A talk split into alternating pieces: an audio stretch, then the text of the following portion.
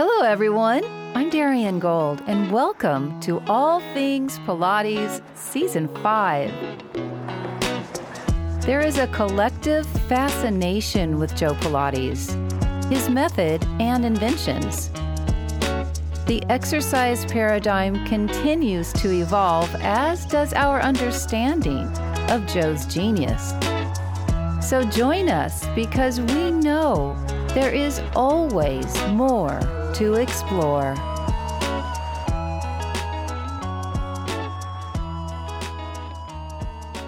In today's episode, we're going to hear from two very influential Pilates educators, Pat Guyton and Kevin Bowen. You may recall from last season listening to the wonderful Pat Guyton. And if you've been following me for a few years, you might have heard my radio interview with Kevin Bowen on KPCA Petaluma. Pat and Kevin have known and worked with each other ever since Kevin founded the Pilates Method Alliance in 2000. And both of my guests have gone on to teach and mentor Pilates teachers around the globe, leaving lasting impressions on all of their students. This interview may be somewhat provocative because we'll be touching on the unrest surrounding the PMA, little known tidbits about the first generation teachers, and the current state of our Pilates community. Welcome back, Pat and Kevin. Thank you for teaming up and joining me on All Things Pilates. Thank you. Yes, thank you, Darien. Kevin, I'd like to begin with you. As the founder of the Pilates Method Alliance, how did your idea actually get off the ground and become a professional Pilates organization? And also, what was your motivation? I guess it was sheer will and determination. Um, the uh, idea originally came about because we were involved in the trademark lawsuits. At that point, when Colleen Glenn and I first started talking about these things, we weren't really sure if we would be able to use the word Pilates or not. And we thought that we should um, have some type of an organization. And if I go back a little bit further than that, it actually started way back when I was in training at Deborah Lessen's studio in 1998, 97. I think it actually would be the better time. And Deborah, Michele Larsson, Diane Miller were all there and the trademark lawsuit was in full force. And I kept saying to those ladies, well, what are we going to do? Don't we need to form together? And what if Sean Gallagher wins? What if we can't say Pilates? And they were all at that point relatively exasperated with everything with the lawsuit and with some of the work they had done with the Institute for the Pilates method and really, what I got was, um, you're the younger one. Why don't you do this because we're tired? So that's kind of how it all started. And when you say the, Institute, for those who don't know, mm-hmm. the Institute. Sure. So in, in uh, around 1991 ish, Eve Gentry was living in Santa Fe because that's where she had moved to with her husband and was working with Michele Larsson and then Joan Breitbart who now runs the Physical Mind Institute, was a client of Eve's. And Joan was um, kind of an entrepreneur, businesswoman at heart.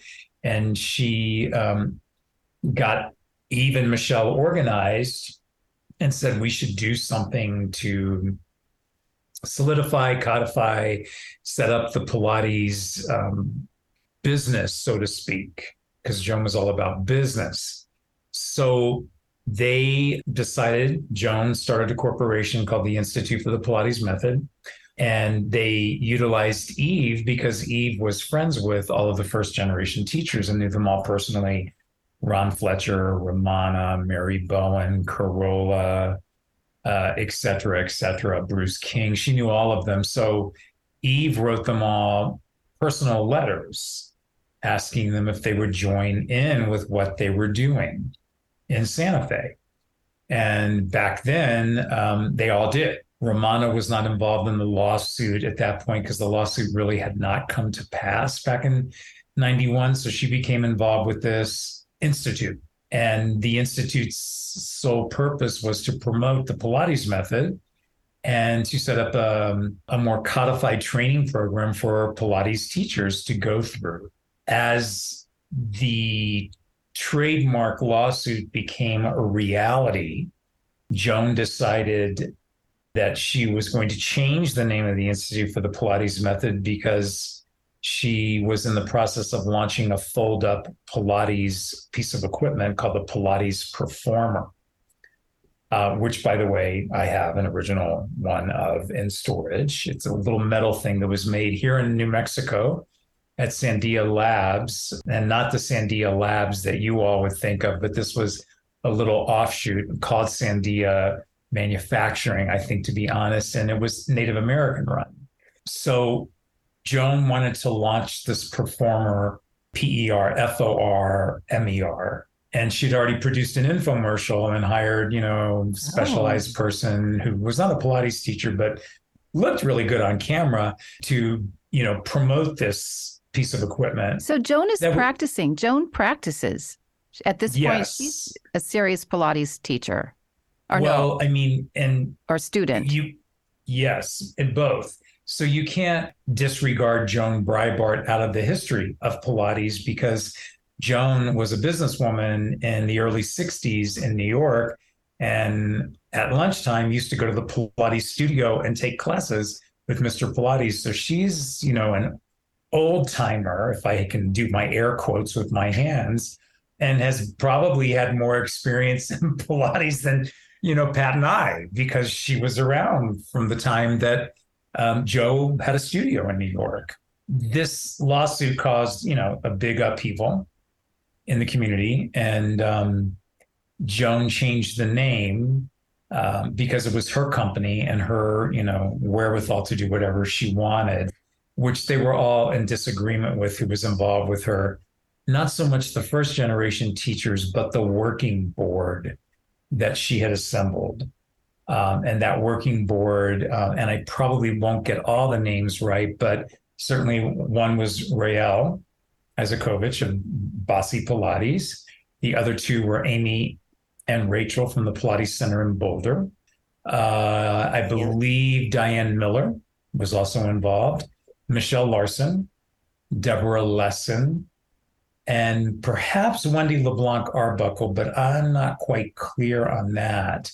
And this working board came together to put things on. And there were two more people, Pat, you might know who they are.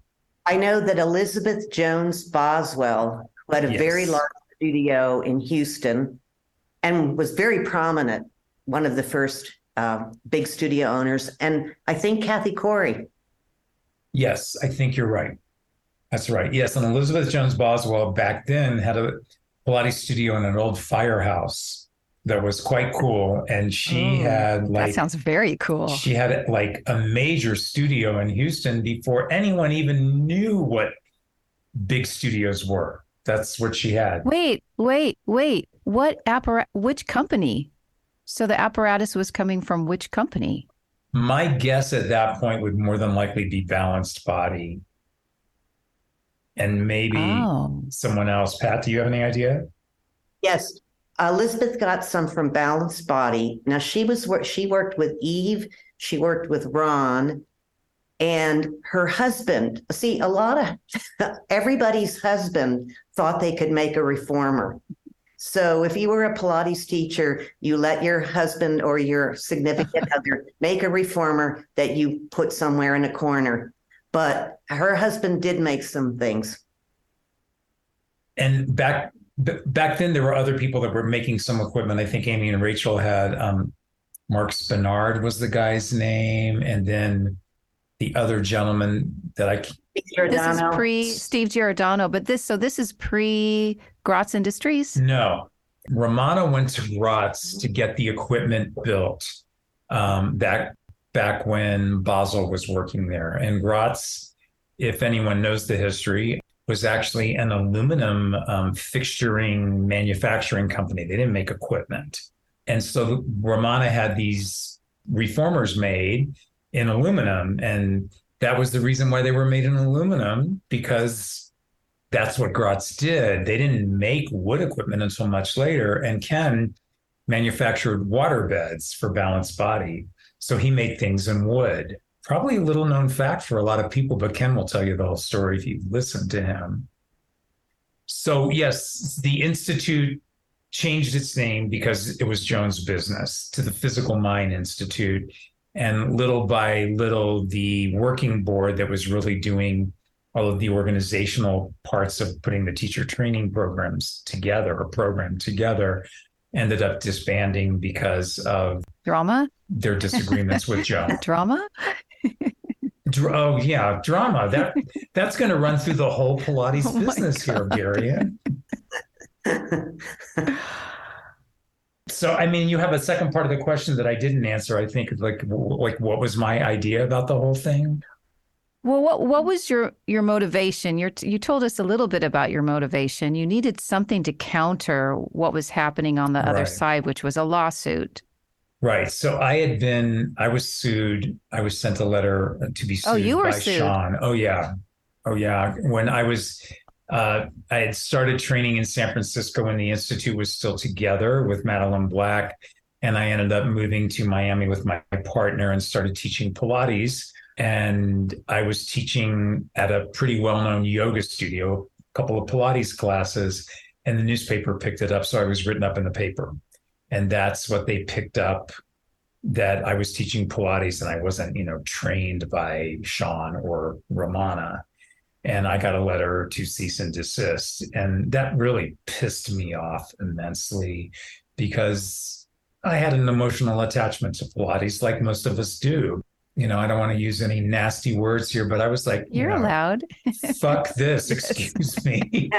I just, I didn't want to put up with it. And I just thought, you know, this is something that I found in my life that really made a big difference. And now someone's going to tell me I can't teach it anymore. It just. Who was your first was the, teacher? My first teacher was Madeline Black. Oh, and Madeline comes from Eve's lineage? She worked with Eve because when the Institute started and they started training a, another group, another layer of teachers, um, she had come out to Santa Fe. So she spent time working with Eve. And the very well known workshop that was videotaped, that is part of Core Dynamics, what I now run, um, Madeline's in it. So I always love showing it because I can say that was my first teacher but she was involved and she worked with Jean Claude West. She worked with a number of people. She knew Naja Corey, who was involved. And, um, you know, funny thing is, is Madeline and I were both about the same age. So when I came to her in San Francisco, I was like this, you know, overdeveloped, over whatever exercise instructor. I was taught aerobics and step classes and personal training and really thought I knew everything. And um, I didn't really handle the fact that Madeline put me in my place too well in the beginning. But I shut my mouth and I learned and I moved forward because I had the best results of anything I'd ever done with Pilates. Mm-hmm. So that's that's a little bit about how it all started. And if we go back to the Pilates Method Alliance, mm-hmm. how long were you the executive director? From well initially i was the president of the board and colleen was the, the vice president. president. and then somewhere around 2006 2005 um, we had grown so much it was time to put an executive director in place and having been the president all of that time basically that's what i was doing already i was the president of the board and running everything so it made perfect sense because colleen by the time I became the executive director. Colleen left after the first year, basically. Oh, year and a half. And Willingly? well, it was in the organization's best interest because of a couple of things that occurred at that time that um, Colleen stepped back and away from the organization, and I just took everything over. But that is not anything to say anything against Colleen. It's just the fact of what happened. And frankly, since we're going to talk, what happened was here we go. She did something without she did something without thinking about it, and she sent out a survey to all of the people that were coming to our first conferences asking them what their favorite piece of equipment was. Well, that burned all of the manufacturers because they weren't involved in the survey. And it was really nothing that we were really trying to do at that point. And um, it was a thought process on hers that probably at some point would have been a good thing, but it just it caused a lot of havoc with Gratz was involved with us, Peak was involved with us, Stott was involved with us, and Balanced Body at that point, and they um, they were very unhappy about that. So that started the process. You're right about drama. To start is starting early. I want to get to I want to get to Pat. Uh, yes, go, go Pat. Pat. So you shared with us last season that you met and began working with first generation Ron Fletcher early early on in your career. That relationship somehow led you to Kevin. How did that how did you two actually come together? Well, it goes back to the lawsuit. So I was working with Ron. Let's see, I met him in 95. And uh, my doc, I was working at an osteopathic office as a physical medicine assistant. And the doctor's office actually got a letter, but the doctor threw it in the trash because he thought it was ridiculous. The when when Sean bought the trademark, we had prescriptions for Pilates based resistance exercise that predated his claims that he bought the trademark.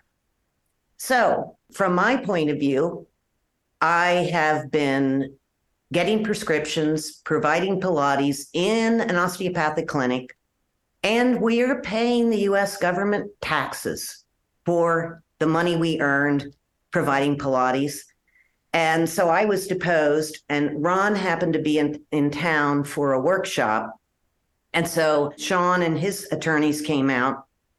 So Ron was deposed at Wait, that in time. Colorado or in Colorado? In Boulder. In yeah. Boulder. So I was deposed, Ron was deposed, probably Amy and Rachel. There may have been a few other people in Boulder. And I just said, I have these prescriptions. So they asked me for all my medical folders.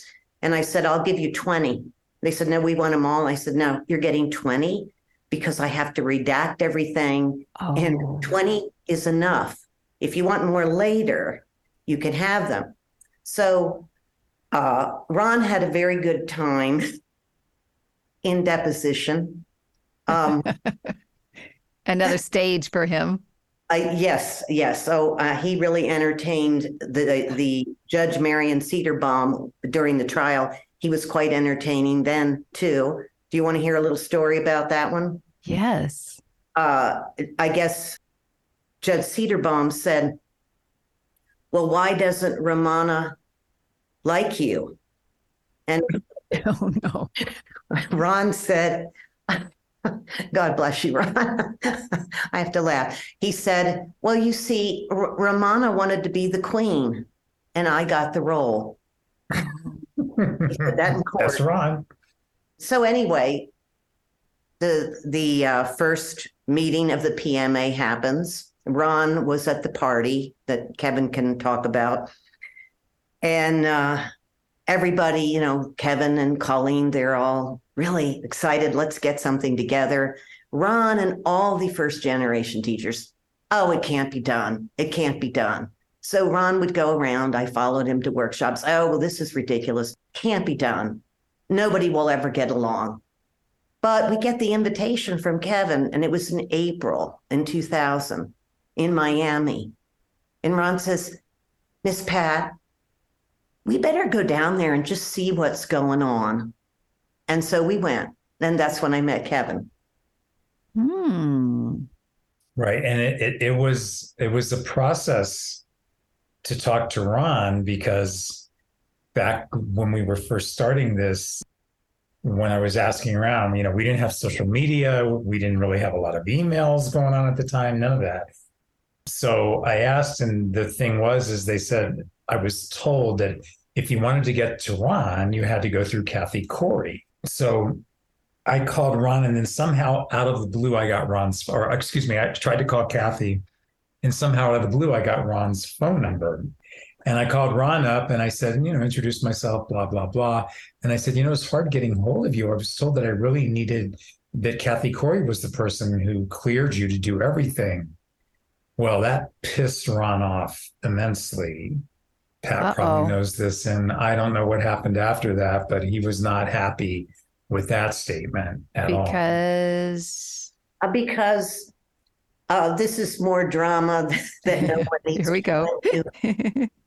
there was uh there was an incident with uh, a production that was happening and kathy was ron's assistant and she really she did a lot for him Oh yeah, but things would happen. And if ron got unhappy and sooner or later if you ron had a string of people. I, I was kathy and then it was me. So by then he had already had this separation from kathy. If you listen to ron i understand his point of view. But years later when i listened to kathy there was a lot of legal things with ron's behavior that he simply did not understand ron did Ron did what he wanted. So by then, probably the way to get to Ron was through me. Uh, but anyway, that's why you had trouble to Ron. indeed, indeed. Maybe you're getting more than you want to know, Darien. No, I I mean this is history. This is absolutely part of the history and the fact that there are generations now of teachers that have no sense of where this all came from and how it all evolved. So, as with any industry, especially industries that have a performance base to it, somewhere somewhere in it, of course you're dealing with egos, of course you're going to deal with drama, but within that drama there are all these amazing stories that very positive things have come out of it Exactly, exactly. it would have been really interesting to be a fly on the wall and have all the first generation teachers in one room if there was enough space in the room for all of their egos. Were they just regular people that just happened to study with Joe and now everyone wants to elevate them to this Pilates elder title that they didn't even really like? It would be interesting. And now most of them are not with us anymore, at least physically. I wonder what they think of this whole this whole industry now. Well, I asked Ron a question once uh, because we we've seen the pictures of Eve working with Joe and Romana, but I don't. I haven't found any of Bruce working with Joe or really Ron in the studio with Joe or Clara. So I asked Ron. I said, "Why didn't Why didn't all of you take photos?" And he said, "Pat, you have to remember." we didn't go around with cameras. We didn't have phones. Flip phones is, is what we would have been talking about. He said, we didn't have any of that. And furthermore, he said, we weren't going to Joe's to become Pilates teachers. We weren't really even going to Joe's necessarily to learn Pilates, at least at first, because we didn't know what it was. We went because we were dancers, performing artists. And I had a knee injury. Bruce had a knee injury. So they went so they could dance. And that's important to remember. And also, Joe did not run a training program. That was not his motivation. Right. Each of each of their stories, when you if you talked with them, was all quite different. It was quite a different time. Um, I think Joe, from what I understood from those first generation teachers, would then make a decision. If he needed some help, he would say, "Eve, go do this," or Ron, you know. But he did not train people. It really wasn't until the official training program was when Lolita and and Kathy Grant went through it through the state of New York for that uh, dancers in transition program or whatever it was that they called it at that point. And that was in the 65, 64, somewhere around there. Yeah, Somewhere. It's crazy how it's all evolved, right? hmm One thing that sort of disturbs me is there are people that go through a program and I don't know what other kind of training they have under their belt, but somehow they feel like they're ready to put a program together. And the next thing you know, their shingle is up and they're starting a program. And what gets lost in translation is such this this deep study that we have to have so deep in our own body. I think somebody said that Joe said that you needed to study with him three years before he would even consider you ready to go off on your own. And that was Joe. So here we are, second generation teachers. And then we have students who go through a program and then they're already ready. They think they're ready to put a program together. So much has been lost in translation. I see that now when I'm working with third and fourth generation young teachers. What they don't know, they just don't know. I don't know how, how long they studied before they wanted to go pursue their own thing. Interesting uh, comment. I won't give a lot of specifics, but back when we started the PMA and we had different registrations for people who were either teachers or um, they wanted to register their training program, there were several people that registered their training programs as training programs in 2002 that hadn't even finished a training program. And those same people now run relatively large and robust training programs today. One I don't think is involved in the industry anymore, but that was an interesting aspect to things that irritated me but you know, I've said to both of you before, I know where all the bodies are buried. So, Pat, do you have something to add? Yes. This goes to current, what's going on currently. Mm-hmm. So, I'm not going to mention the country or the language because I think it's not, it, it's important that we consider that this is probably universal for what, from, from what you've been saying, Darien this one particular school in a foreign country has been approved as a teacher training program. But my friend said this particular group of people, no one can speak English, let alone read or write English. So someone else has prepared all this information and he said, furthermore, I've been teaching for 35 years. They're not doing Pilates, but they're approved. Makes you scratch your head sometimes, huh? Yes, yes. Which it, actually, this leads me to my next question, and I, I think we're all, we're all on the same page with this. But in our pre-interview, Pat, you said that the two of you definitely feel a responsibility to pass on Joe's teachings as you were taught it, and you use the term custodian. And I wanted you to say more about that. To me, the word custodian means that we gather up information in the course of our training and our practice and over a long period of time. I know for Kevin and I, we try to protect what we've been given. Now, I have to always add this we all have selective memory.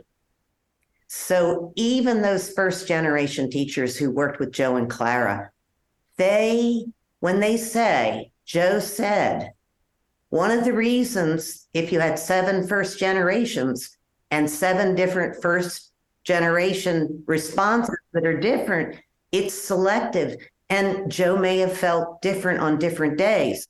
So our custodianship means that we try the best we can with our own integrity to hold on to what we've been given as best we can and to continue to study. So sometimes I'll hear Kevin talking and I'll go, Oh, yeah, I forgot that particular item that so and so said. Got to remember that one. I heard it before, but somehow I edited it out. So that's how I feel about it. And I feel that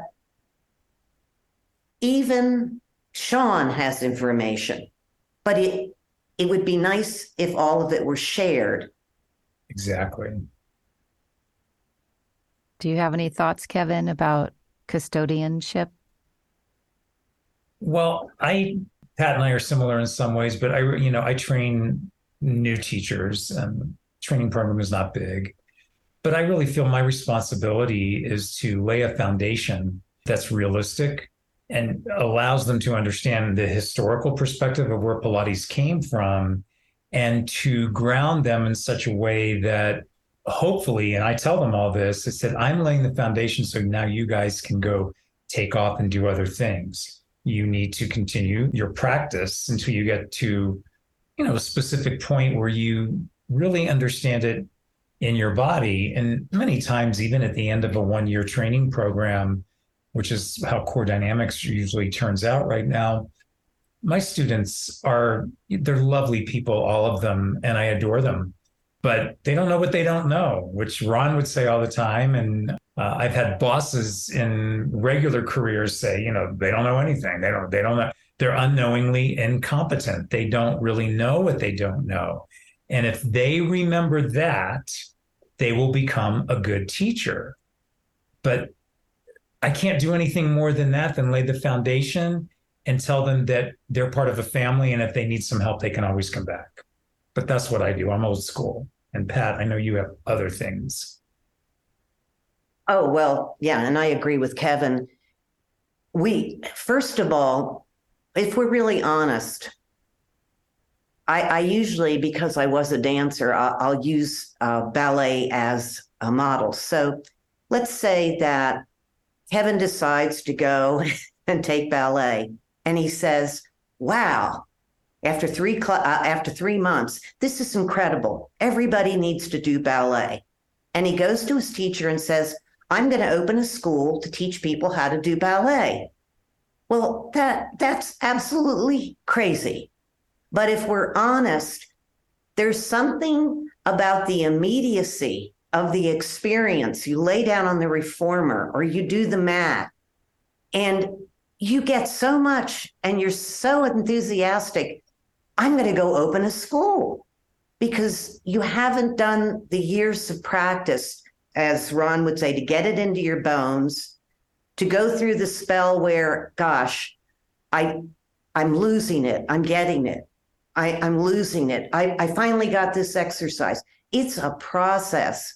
But these younger teachers, they don't know that. We're actually responsible for this, maybe by allowing them to come into programs too soon. So this week, I had a visiting orthopedic surgeon from another country, you know, Junia, and he has been practicing Pilates and running training programs for let's see, I met him in 2005 in my studio. So I would say probably since 2000. And he was here visiting with me the other night. And he said, Pat, we're having an explosion in Japan. And I think in Korea and certainly in China, all over the world. And he said, teachers are immature. They need more guidance. And so it's not a perfect situation. We can't expect people to spend three years like Joe asked, but I would say it should be five years. I agree. I mean, it warms my heart that that his work is finally getting to that point that around the globe now, I'd love to hear every country at least is having a sense of the method, even though it's probably like the telephone game. And I I remember people coming to my studio in Hollywood and they would they came from other schools and I would say, What is that? You know, I, I didn't recognize the exercise. I don't think they understood the intention. So I think we are at, a, a critical point as second generation educators to make sure it does it doesn't go off the rails because it's just going to end up turning into some fancy exercise program. these are all important things that we're talking about. And unfortunately, you know, I think we're fighting a losing battle at this point. All we can do as um, seasoned educators is to do what we do. The amount of insanity that is happening because the disruption with what's going on with the PMA and the lack of understanding of the National Pilates Certification Program and the credential I, it's it's an unfortunate place, and you know something that I told the board of the PMA many years ago, and Pat was there, was if we're not careful, we're going to become irrelevant, and we are probably at that point or pretty close to it right now.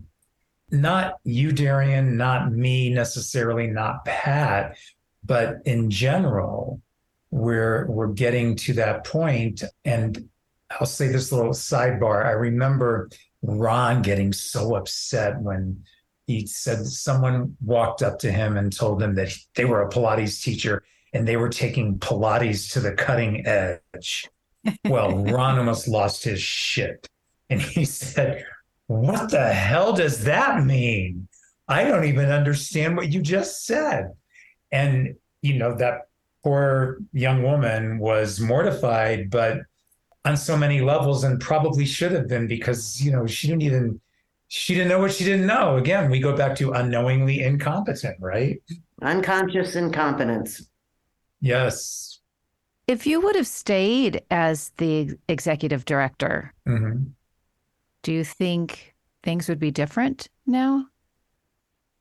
I would like to think so, but I don't, you know, I don't know whether they would be or not. I mean, certainly the the vision changed after I left, and that was the choice of the board and the executive director. But did you choose to leave? Mm-hmm, I did. I did. I took the board by surprise when I resigned because none of them knew. Um, and I, re- I was there. She was there. Was- I resigned in a board meeting I had had a long talk with the attorney about it, and I was frustrated with a number of things. And um, I also had. Did you stand up? Pardon me? You were in a meeting for other items, and then. You- no, we were in a meeting at our attorney's office in Miami in her boardroom at our pro bono attorney.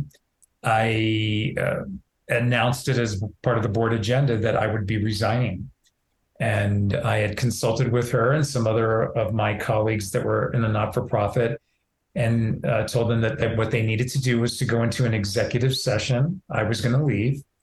An executive session is when I was the executive director, the board would have a discussion that usually is kept confidential. Um, those things are not supposed to be shared unless the board makes a decision that certain things are shared.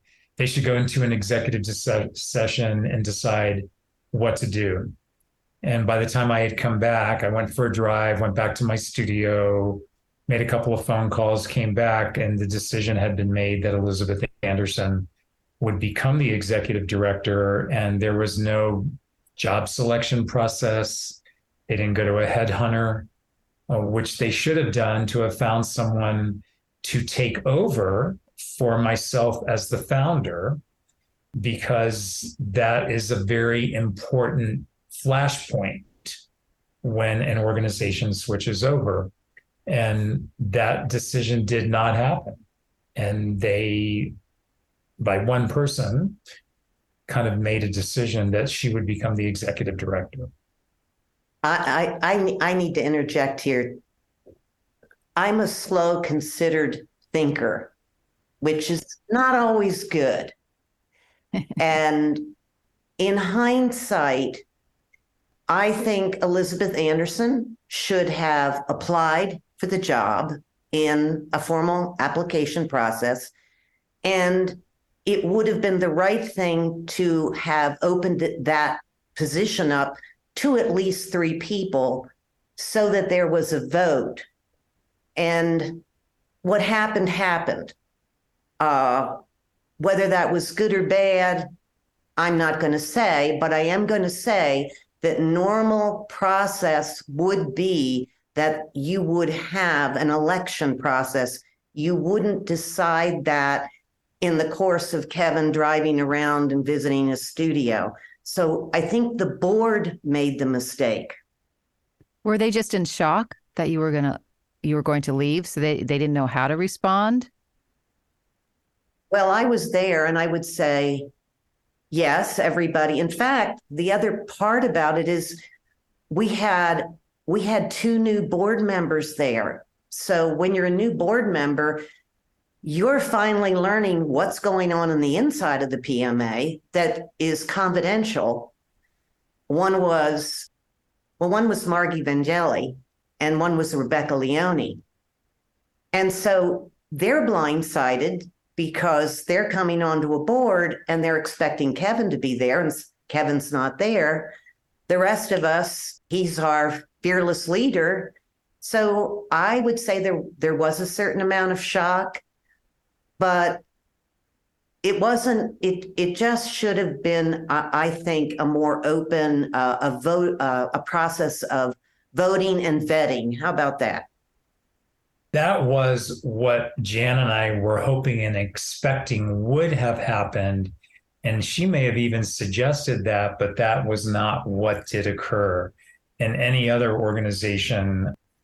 The typical thing would have been to you know go to a headhunter and allow them to do an executive search for you and out you know outline the parameters of what the job would be and what's expected and the salary et cetera et cetera then you know move forward with you know getting several candidates like pat said and then reviewing those people and determining the person who might be the best fit for the job in so many ways.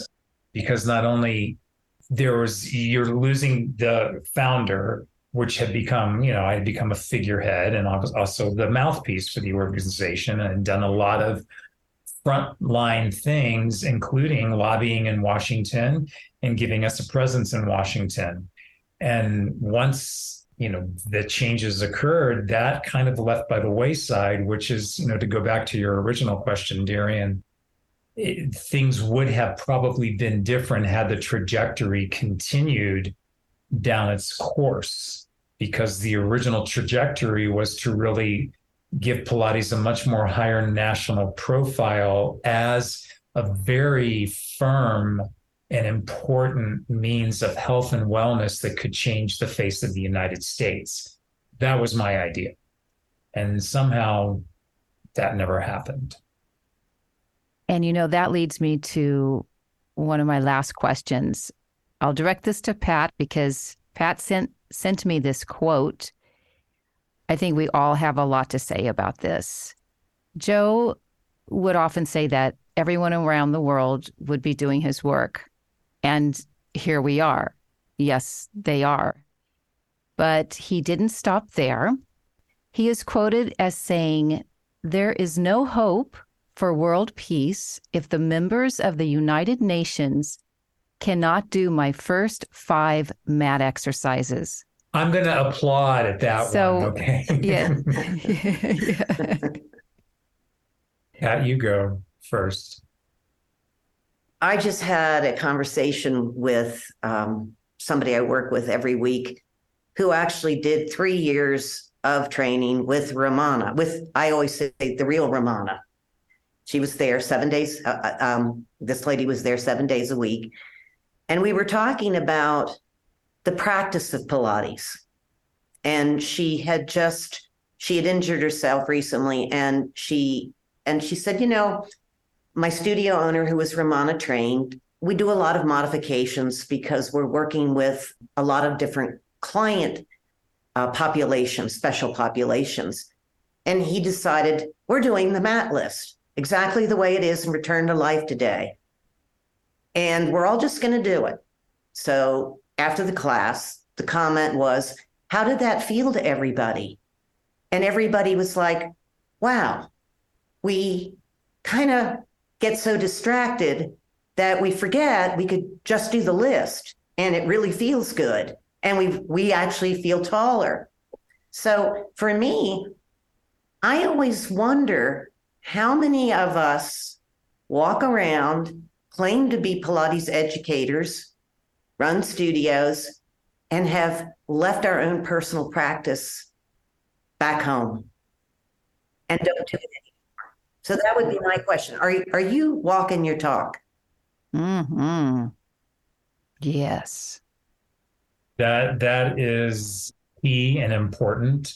I always say to students, like if if you're going to teach, you got to have it in your body. If you don't have the internal transformative experience of doing this in your body and know what that feels like from an emotional standpoint and from a body standpoint, how can you possibly impart that on anyone? Nobody's that good of an actor or actress. Sorry. So yes, it the statement to me also goes back to the fact that that's kind of what, you know, we knew those statements. We knew what Joe said. That's why I thought we need to go to Washington. We need to get, you know, we were working with a firm up there, and the idea was going to be that we were going to do a mat class in front of the Capitol and invite everyone to come as a promo piece and talk about Pilates for kids and get those things happening and get Pilates on the lips yes. of all the politicians so that maybe someday, you know, something else could have happened with that. Yeah, not Hollywood, but Washington, D.C., you know, not celebrities talking about their Pilates classes. No. But people who can change from right. inside or, out. Or and servicing a need for the the congressional, you know, the, the, the messengers and all of the people that work in all of those offices that stand behind each of those senators and each of those uh, House of Representative people. Those people needed to have some release and relief in what they did. So that you know, that's really where we were with that, and I think had that trajectory stayed in place we would be having a very different conversation today than we're having right now because Pilates would be in a lot more places that it's really needed to be, like our schools, hospitals. Right. Right. And the other thing that we all talk about how social media, it's good and we can watch the social dilemma and find out about what's happening to us and our brains are becoming slot machines. And I know Kevin and I have talked about this, but yes, we do go to Instagram. And I think what's happening to the Pilates community is in order to keep up with the social media profiles, it's tricky little things with cute outfits. And some of these people have their drop dead gorgeous bodies. Some of them do the exercise as well. And sometimes we see things that where it's like, hmm, don't remember learning that in my teacher training. So I think not that, to mention, not to mention the very loud music, musical choices that some of the Instagrammers put behind their practice. And I was told from Romana, I don't know if this is true, it's it rings true, that Joe said we are supposed to create the music from the inside of our body with the movement and with our breath. That's where the music comes in, not this blaring outside, distracting. How can you ever find your center when you have that kind of music? That sounds like a something that Romana would say, and Joe probably said something like that. And Romana was really wonderful at um, carrying through with inspirational tidbits and, and sayings that really her students remembered. And now look at you, Darien. I mean, these are all these are all things that kind of got lost a little bit. This is what I teach. I mean, sometimes, yes, we need a little background music in the background way in the background. Mm-hmm. If it feels energetically that people need some other kind of sensory experience.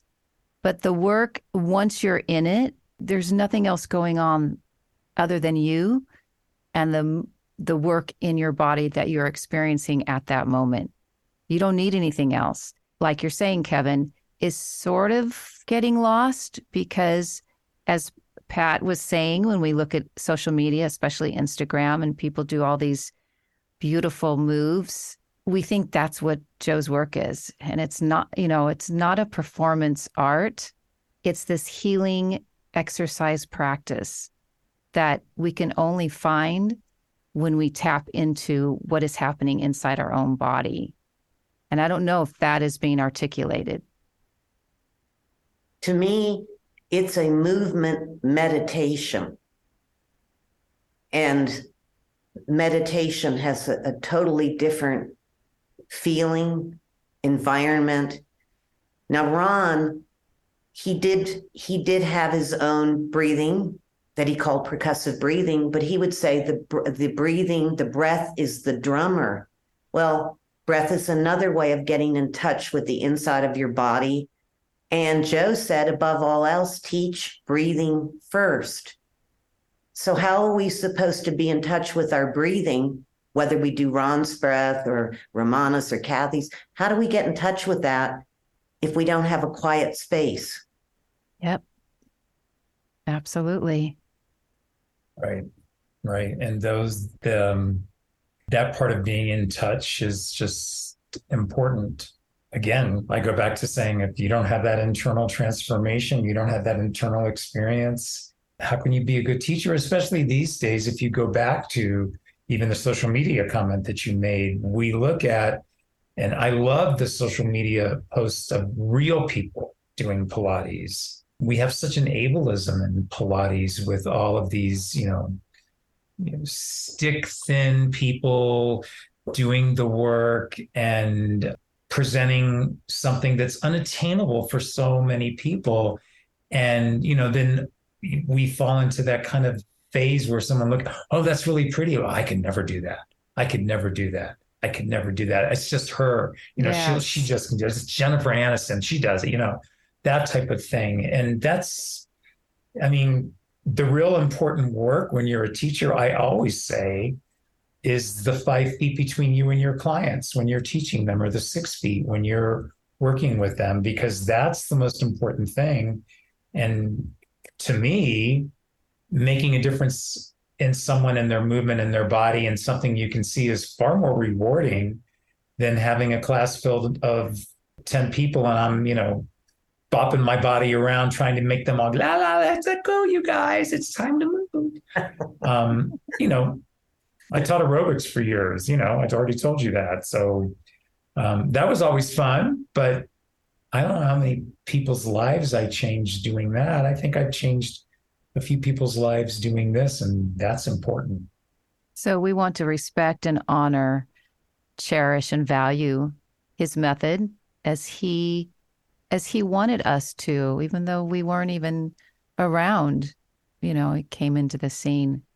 But just like I started this interview, I think all of us feel a certain obligation to stay true, one, to our own practice and to stay true to his vision and then how we interpret his vision and put that on our students and help them understand that.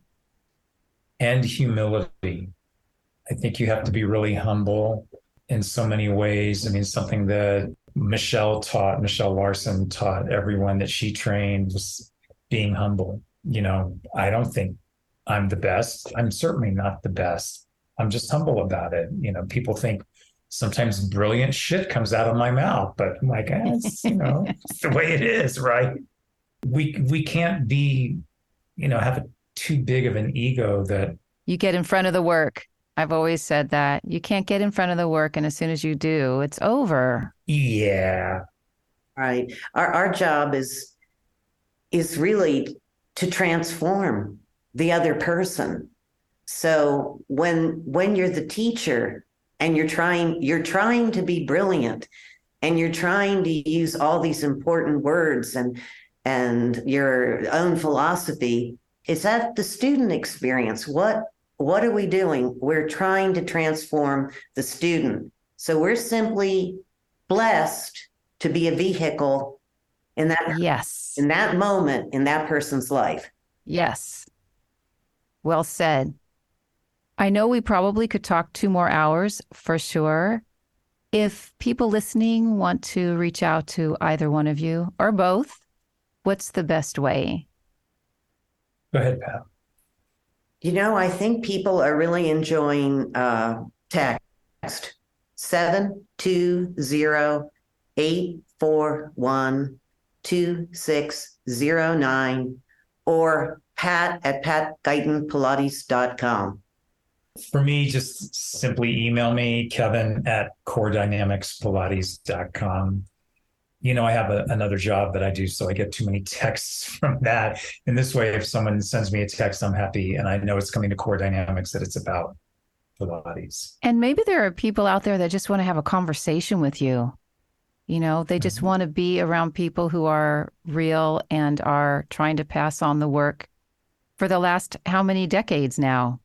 Pat longer than I, but yes, we've we've we've both been around for a little while. Yes. We're young at heart, but we're you know not young in the um in the age part of it. I guess We've done three years. We've done our three years. we've done our three years. Yes, Yes.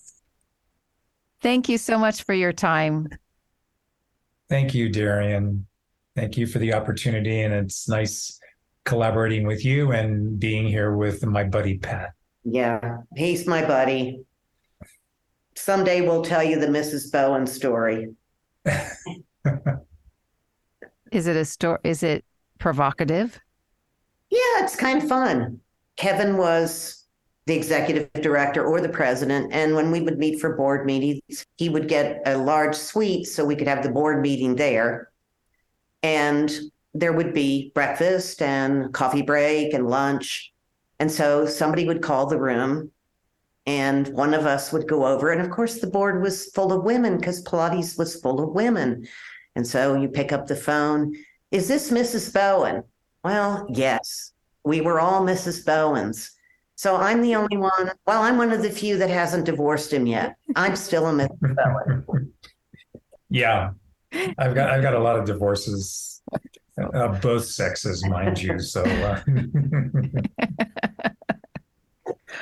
All right. Wonderful. Wonderful. Thank you. Thank you so much. Thank you, Thank you. Darien. Bye. Bye bye.